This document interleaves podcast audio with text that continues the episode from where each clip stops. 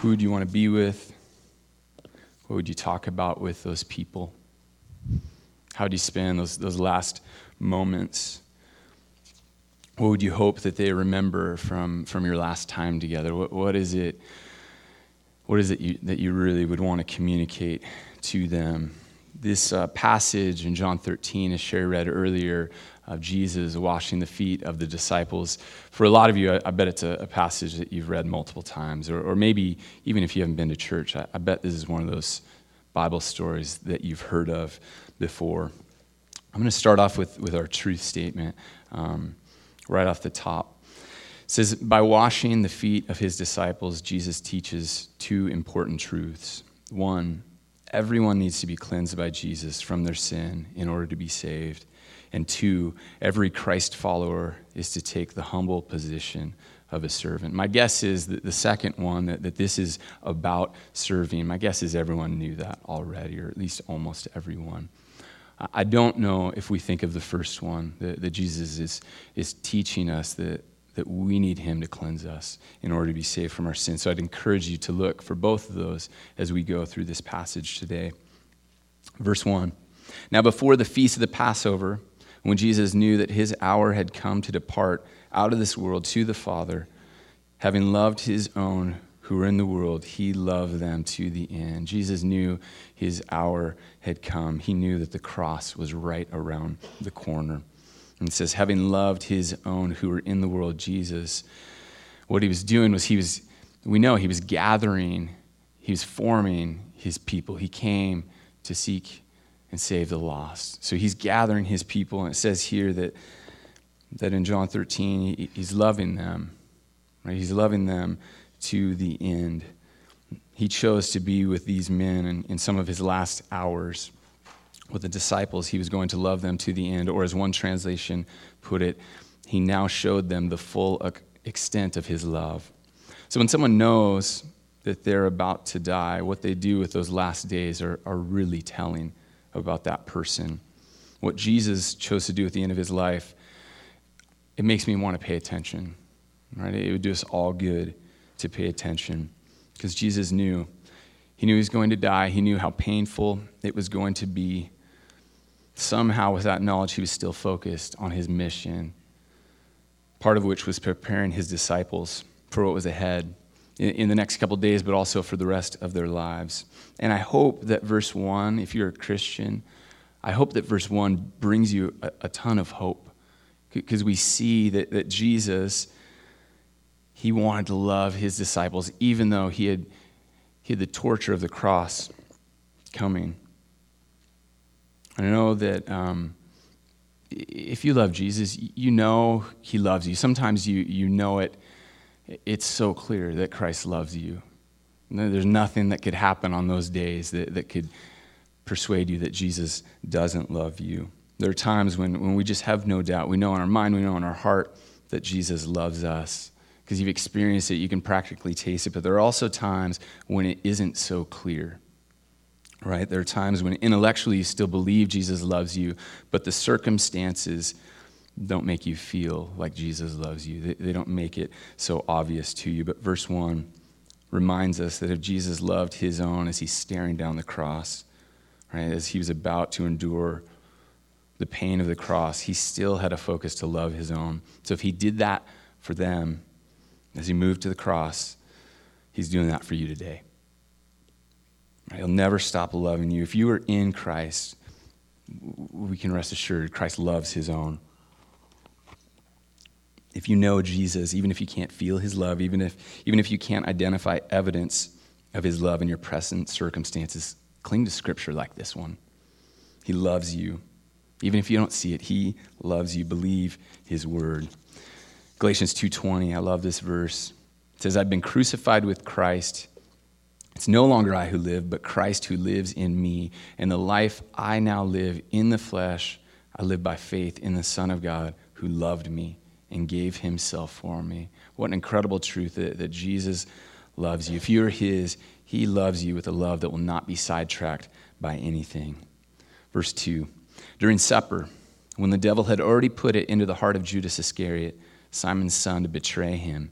Jesus, knowing that the Father had given all things into his hands and he had come from God and was going back to God. So Jesus knew and he had confidence that the Father had given all things into his hands, which, which means that the Father had given all things under the power of Jesus. He knew Judas was his betrayer.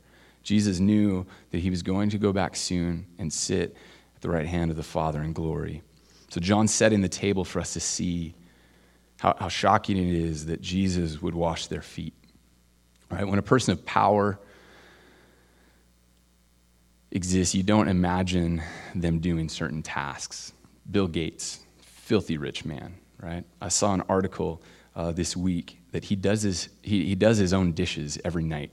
I didn't read the article because that's the point of it. He does his own dishes every night, and he's Bill Gates. Like that's crazy. You just you, you don't imagine that. I do a fair amount of dishes, maybe 50% of the dishes in my household. My wife might disagree, I don't know, but I feel like I do 50%. Um, and, and I don't mind doing it. Like sometimes it's pretty nice to have this task that's just mindless and I can just do it. But I do wonder if I had billions of dollars, might I outsource that task? I can't say for sure. I wouldn't be bummed if I had to figure that out. It, it did strike me as odd, though, that, that Bill Gates washes his own dishes. John is reminding us how, how powerful Jesus is that God has given him all authority, he has all power. He was sent from God, and after his death and resurrection, he's, he's going back to God. So, Jesus, the God man, is about to do something way more surprising than Bill Gates washing dishes. He, he's going to wash the feet of his disciples, a, a lowly, lowly task. Verse 4 So he rose from supper. He laid aside his outer garments, taking a towel, he tied it around his waist.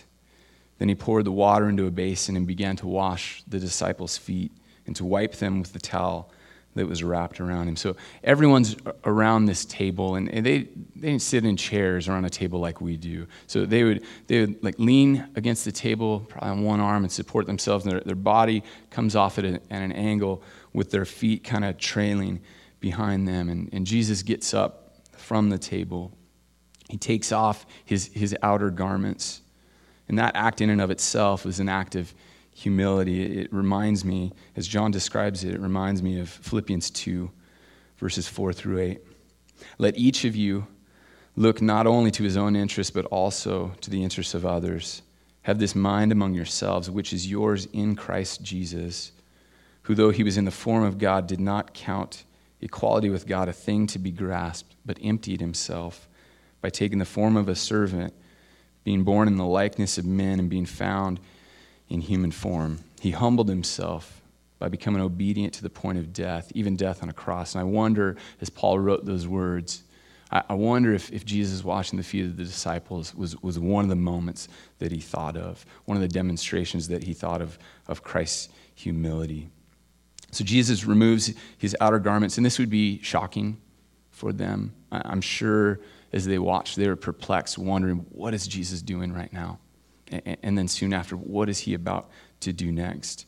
He ties the towel around his waist just like a servant would. Then he grabs the water and pours it into a basin. And even that, he could have had someone else do that, but he doesn't. He, he pours the water into a basin and then he heads towards the feet of one of his disciples. I'm, I'm guessing if Jesus that night told them, hey, guys, I have an important lesson for you and it's you need to serve. And, and you're going to do that by washing my feet. I'm guessing all of them would have said, yeah, that, that makes sense. It, it still would have been an extreme act for them because washing the feet was, was for a lowly servant. Right? These were the disciples of Jesus. There, there was some prestige, at least in some circles still, of being one of his disciples, but still, it, it would have been right for them to serve Jesus in that way. He's certainly worthy of being served by any one of them. He clearly was majestic. Clearly, he was and is great. If anyone should be washing the feet, it, it, should have been them washing his feet, but that's not what he did. Instead, Jesus, the creator, the one who sustains all things, the King of kings, the Lord of lords, the first and last, he gets down on his knees and he starts washing the feet of these men. And let's be real feet are kind of gross, or at least they can be, right? At, at a minimum, I think feet are kind of weird. Um, Pedicures, I've never read about pedicures in the Bible, so I'm pretty sure their feet were pretty rough. They were calloused. Maybe some of their toenails looked a little scary. But even then, uh, even, if, even if that's not true, even if somehow they took great care of their feet, their feet were dirty, right? Mixed with dust and sweat, and there's, they're walking through the streets, there's animal stuff. Like their feet were gross, and, and Jesus humbly cleans the feet of these men that he loved, removing the dirt. And, and, and it seems, and my guess is, the room is, is, silent at this point. I went to Bible college. Um, Bible college is a weird place. There's a lot of great things that happen at Bible college. There's a lot of things that none of you can relate to if you didn't go to Bible college. I'm a freshman in the dorms, and my, uh, my RA, right, the guy who leads my dorm, yeah, RA, section leader, I don't know what he was, the guy in charge of me, um, he, he says, hey, let's get together. So this is a normal thing that your RA would do that with you. You, get together, you'd hang out. Sometimes you do something, I don't know, go out and do something, grab, grab food or whatever. Sometimes you just get together, talk about life, pray. So I come in really not expecting anything. I'm just going to his room. And, and I open the door, and it's like kind of dark in there. And I think my memory is there are candles, which you know something weird's about to happen. So I opened the door, and, and our, our dorms were tiny back then tiny, tiny rooms. And I open the door, and there's a chair there, there's a thing of water, there's a, like a nice bar of soap, right? Like we're not talking ivory. Like this is like classy soap, and, and then and then a towel. And I'm just going, what is about to happen to me?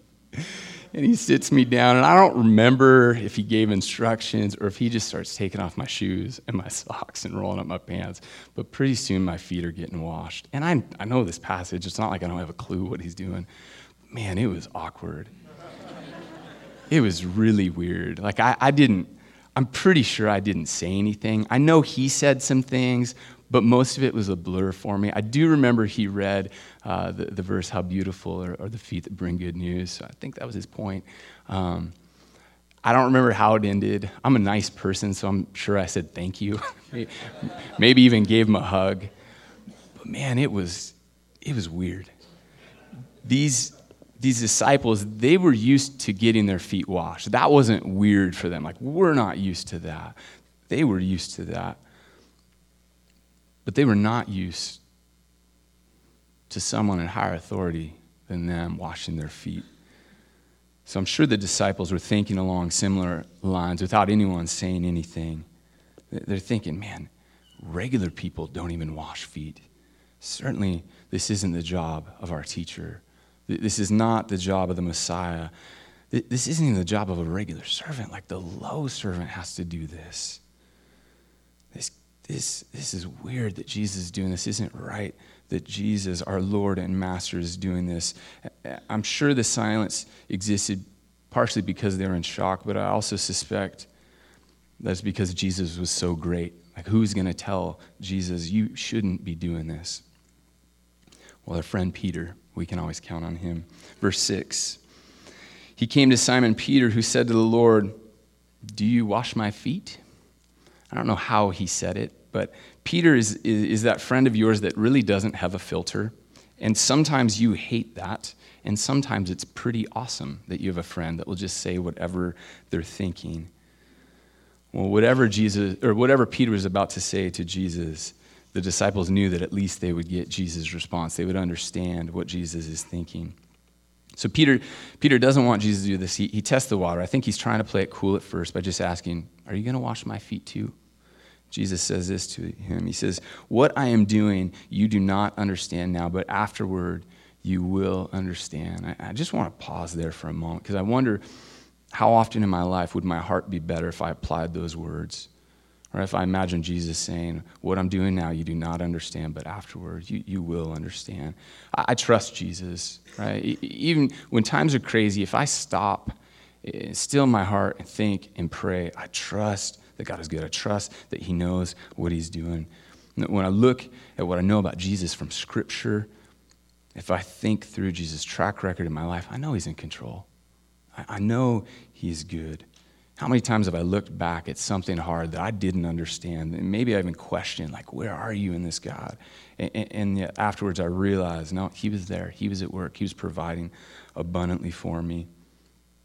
All right, I didn't see it in the moment, but afterwards I, I realized He was there the whole time. This would be a good verse for us to remember. God is in control, He knows what He is doing. This side of heaven, I'm sure there'll be things we don't get to understand what He was doing, but believe me, they will make sense someday. We can trust in him.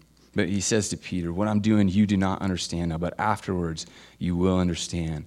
Verse 8 Peter said to him, You shall never wash my feet. And Jesus answered, If I do not wash you, you have no share with me. So Jesus isn't being extreme or harsh here. There's a reality that if Peter or if anyone isn't washed by Jesus, they have no place in him at all. If we miss these verses right here in the midst of this passage, we could think that it's only a really powerful lesson about serving people, and it is a powerful lesson about how Christians are to represent God by serving. But Jesus is also teaching us a critical truth in the foot washing that we need to be cleansed by Jesus. If Jesus, the Lamb of God, doesn't cleanse you from sin, you have no hope there is no salvation. Jesus is the only one who's able to wash away your sin. Only the blood of Jesus can wash us white as snow. Peter doesn't get that yet.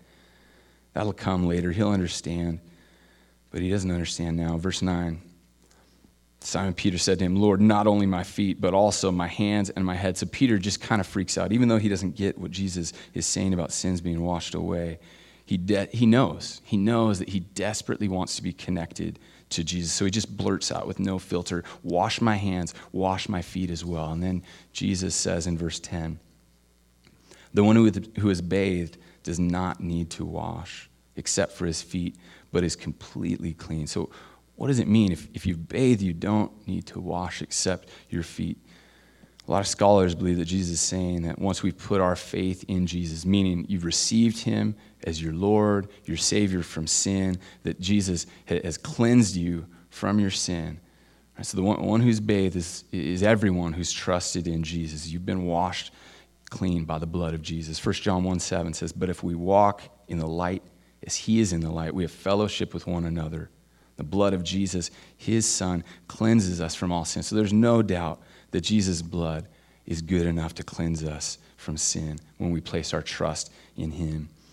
John in 1 John goes on to say, If we say we have no sin, we deceive ourselves and the truth is not in us. If we confess our sins, he's faithful and just to forgive us our sins and to cleanse us from all unrighteousness. If we say we have not sinned, we make him a liar and his word is not in us. We need Jesus to cleanse us from sin. If you haven't trusted in Jesus yet, you're dead in your sin. Once we're cleansed from our sin, it'd be great if we no longer battled with sin, but we still do, right? We still sin. I can't make it through a day without sinning, whether it's out loud or in my heart, in my mind, through my actions or, or my lack of actions, my impatience with others, my tone of voice.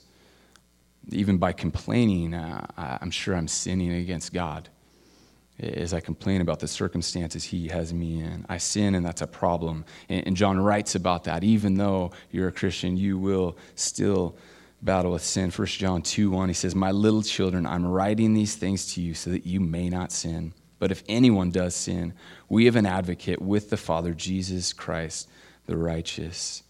So, brothers and sisters in Christ, as we battle sin, as we fall to sin, we need to run to Jesus, get on our feet washed regularly is coming to Jesus, confessing to Him our sin and our need for Him. We, we confess our sin. We continually come, recognizing that our only hope is in the cross, that, that it was absolutely necessary for Him to suffer and die for our sin so it could be paid for, that He was our substitute that we needed. So we come to Him over and over again and confess our sin. And, I encourage you, as, as the epistles do, we, we confess our sin to Jesus. We're also told to confess our sins to one another. And it might seem strange that, that God uses that, that there's a, a freedom in, in, confessing our sins from one another. And don't get me wrong, Jesus is the one that frees us from sin. But, but by his design, when we confess our sin to one another, there's a freedom that comes with that. There, there, there's a relief in that. It, it puts a little healthy pressure on us as well. It, it gives us some accountability for others to know what we're struggling with. Harvest Restoration, man, that's happening in there. It's a, it's a good thing, the confession of sin. So when Jesus says, if you've bathed or if you've been washed by the blood of Jesus, your sins are forgiven, you're saved, daily come to me. Continually come and confess your sin to the only one who's able to deal with your sin. Picking up in the rest of verse 10, he says, And you are clean, but not every one of you for he knew who was to betray him. That's why he said, Not all of you are clean. And we'll, we'll, we'll, talk more about Judas when we get to verses 18 and 19, but I do want to point out how incredible it is that Jesus would wash the feet of Judas. He's about to dismiss him from the room, he's going to get him out of there soon, and he could have sent him on his way before washing his feet. But he doesn't do that. He washes the feet of even Judas. Verse 12 When he had washed their feet, and put on his outer garments and resumed his place, he said to them, Do you understand what I've done to you? You call me teacher and Lord, and you are right, for so I am. If I, then, your Lord and teacher, have washed your feet, you also ought to wash one another's feet. For I've given you an example that you, sh- uh, that you also should do just as I have done to you. And Jesus, as we've said, he's shocking at every turn in this gospel. We've, we've mentioned that the kingdom of Jesus is an upside down kingdom. Jesus does what is unexpected. He's been sent by the Father, he's representing the Father. And if anyone's feet should be washed, like I said earlier, it should have been Jesus, but he does just the opposite. As if it weren't good enough that he humbled himself and became a man, but he washes their feet. And he says, You need to do just as I've done to you. He doesn't mean just wash your friend's feet once. He's telling them you're to become servants. No matter how high, how lofty their position, they are to serve. Christians should live differently. And I think all too often we look too much like the world, that we're indistinguishable from the rest of the world that doesn't know Jesus, that doesn't have hope. People that are around you somewhat regularly should be able to see that you're different, that it's because of Jesus the way you serve others should be a part of that. I, I heard someone once talking about uh, how Christians should look different than the world. And he, he said, What if after church, as we all got into our cars, instead of driving on the right side of the road, we drove on the left side of the road? Right? Obviously, that's chaotic. Do not do that. Um, but he's saying that we should be that different from the world. It should be that noticeable. That we, we have Jesus in us, the light Right? The light that defeats darkness, we have him in us. We should be that different. I'm not saying be weird, right? There's plenty of weird Christians. We don't need more of that. Like we, we need to be holy and righteous. We need to be humble and, and lowly like Jesus. Jesus represented God perfectly, and that should be our aim too. And I get we can't represent God perfectly, but that should tell you that it, it should take some effort on our part to represent God, and, and certainly a dependence on the Holy Spirit to represent Jesus well to everyone that we serve, even if it's a menial task. We need to be empowered by God to do that task in a way that shows others Jesus. We're going to get to the vine and the branches in, in a few weeks, where he says, Apart from me, you can do nothing. Nothing. Not the lowest of low tasks. Verse 16. Truly, truly, I say to you, a servant is not greater than his master, nor is a messenger greater than the one who sent him. And at first glance, this is obvious. Well, yeah, a servant's not greater. But Jesus, he's saying, if I, your master, have done this for you, if I humbled myself and washed your feet, this is the exact thing that I expect from my followers. All who serve me are to learn to live in this exact same way. It doesn't matter what authority you have or position you have in life, Jesus says, My disciples will be identified by the way they serve, like I've just served you. He says, first he says servant and master, and, then he goes on to say messenger. And I think this is a preview for the disciples. Right? These men would be called apostles, and apostle means sent ones. They're to be sent ones. Jesus would commission them just before he ascends to be in heaven with the Father. He'd commission them to go to the ends of the earth with the message of the gospel.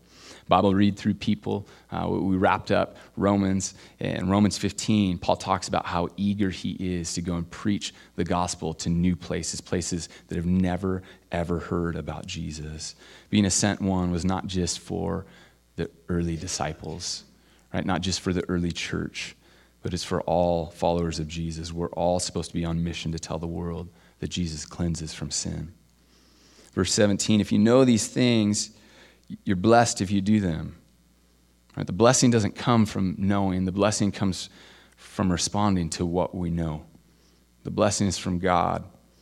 And what does it mean to be blessed? I think of joy, I think of happiness, I think of fulfillment. The Greek can mean well off or fortunate. So if, if you live the way Jesus is telling you to live, by being a servant to all, you'll be blessed.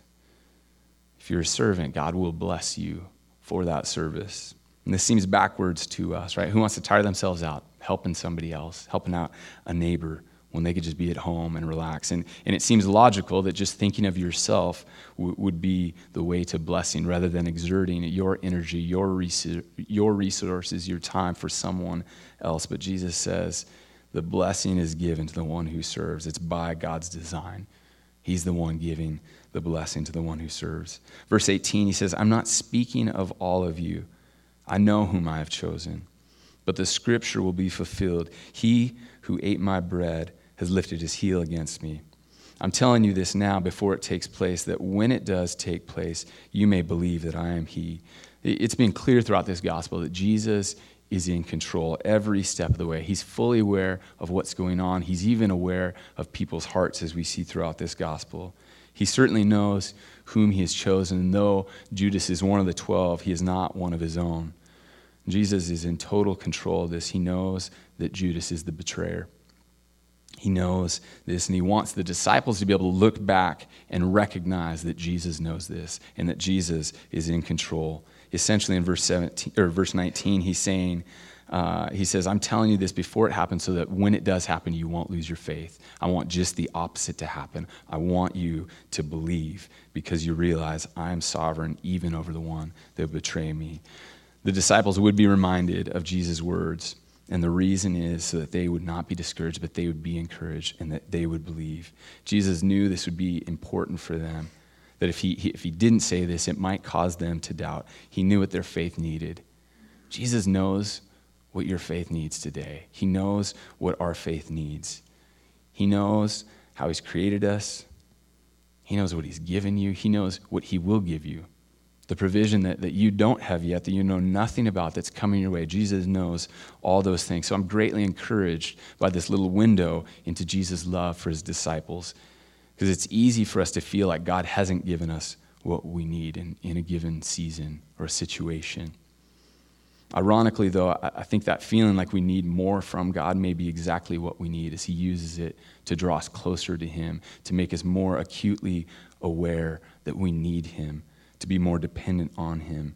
He, he knows everything that we don't, including the exact details of His provision for us. So when the disciples would look back at this and realize that Jesus had told them exactly what they needed, they would be encouraged in that moment, but even beyond that moment.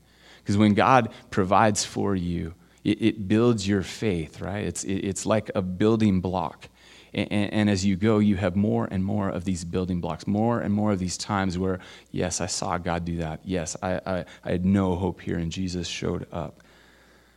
God was doing that for them. He, he was going to provide for them, not just when they would realize it, but beyond in everything that He was calling us to. He, he does that for us to give us confidence in, in circumstances where we're tempted to be afraid or even to doubt God. We're foolish to forget how God has shown up for us in the past. Verse 20 Truly, truly, I say to you, whoever receives the one I send receives me, and whoever receives me receives the one who sent me. And I want to start with the second half of that first. Jesus said, Whoever receives him receives God. And there's no separation here. And we keep talking about this in John over and over again. We keep saying, you see Jesus, you see God. You, you, receive Jesus, you receive God. We keep talking about over and over again because Jesus keeps talking about it over and over again in this gospel. Right? There, there's no, I like Jesus, I like what he's about, but I can't get with God. And, I think we see a lot of that today. I think there are people that, that say, yeah, I'm all for Jesus, but that God of the Old Testament, I can't, I can't follow that God. And Jesus says, no, that's not how it works. You see me, you see God. I'm the perfect representation of God. Or, or vice versa. You want the Father like the Jews did. They wanted the Father, they wanted nothing to do with Jesus. Jesus says, no, it, it, it's all or nothing. Jesus perfectly represented God. Before that, he said, Whoever receives the one I send receives me. The one I send. We're Jesus' representatives.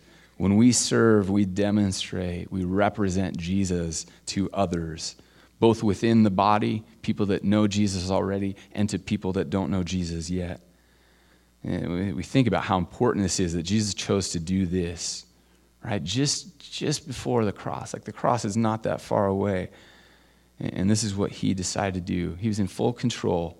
He knew his hour had arrived, and he bends down and washes the feet uh, of this group of men, these disciples that he loved. So, do you happily give yourself as a servant of others? Right? Maybe, maybe your mom, your dad, your, maybe you're a boss or you own your company. Maybe, maybe you're some award winner, you're a big deal. Are you humble like Jesus?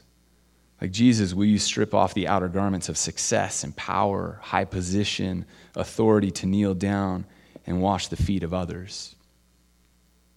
What are you too good to do? What's below you? What's below your pay grade? Moms and dads, do you serve your kids? And I know we can mess up our kids by doing everything for them. I'm not saying that. But, but do we serve our kids? Do we demonstrate humility? Even as the authority in the house, do we demonstrate humility to our kids that, that we're not too good to do any task? Managers, bosses, are you different than every other non Christ loving boss your employees have ever worked for before? Is there something that is so different about you, the way you serve, even though you're in charge? Or maybe you don't have any position of authority at all. Maybe you feel like no one looks up to you, which I truly doubt, but I'll play that game with you. I guarantee there are people that are watching Especially if someone knows you profess Jesus, they're watching you. So, do you, do we clearly show the love of Jesus by humbly serving? Because we, we have to speak the gospel, right? We have to speak gospel words. We also have to live lives that don't contradict the word that became flesh, right? Both go hand in hand together. Lastly, have you let Jesus clean you? He's already done everything necessary through his death and resurrection. If you haven't trusted Jesus yet, are you ready to do that? Do you believe that He can cleanse you from your sin? And, and maybe you're thinking, you don't know my sin. You don't know how I keep coming back to the same sin. But Jesus knows. He knows, and He wants to come. He wants you to come and to trust in Him. He's the one that died for that habitual sin. He's the one that took on the cross for your sin that you can't even imagine confessing. Jesus loves you. Do you want to be one of His own? Let's pray. Jesus, we, we're blown away by your love. We're, we're shocked by who you are. That you, uh, God, King of Kings, Lord of Lords, the one who, who is worthy of all the worship we can muster, that you would come, you'd humble yourself by becoming man that you'd wash the feet of these disciples, that, that you, would, you would die the death of a criminal on the cross so that we could be forgiven of our sin. Jesus, would, would we not take you for granted, Lord? Would, would we not miss what you call us to as your people? Jesus, would we know first that we, we need you? We, we need you to take care of our sin. That was absolutely necessary. If there's anyone that doesn't know that, Lord, would you, would you stir their hearts so they can see their need for you? Jesus, for those of us that do follow you, would we be radical servants for you? Jesus, we, we live in a world that does not know you, but we know that you, you're gathering your people. And, we pray that we would be a part of that, that we would be an active part of that, that we would serve and love one another in the body for sure, that we would remind each other of how great you are by the way that, that we humbly serve one another. Would we also do that for this world, Lord? Would we so strongly represent you by becoming lowly servants? Jesus, we love you. It's in your name we pray. Amen.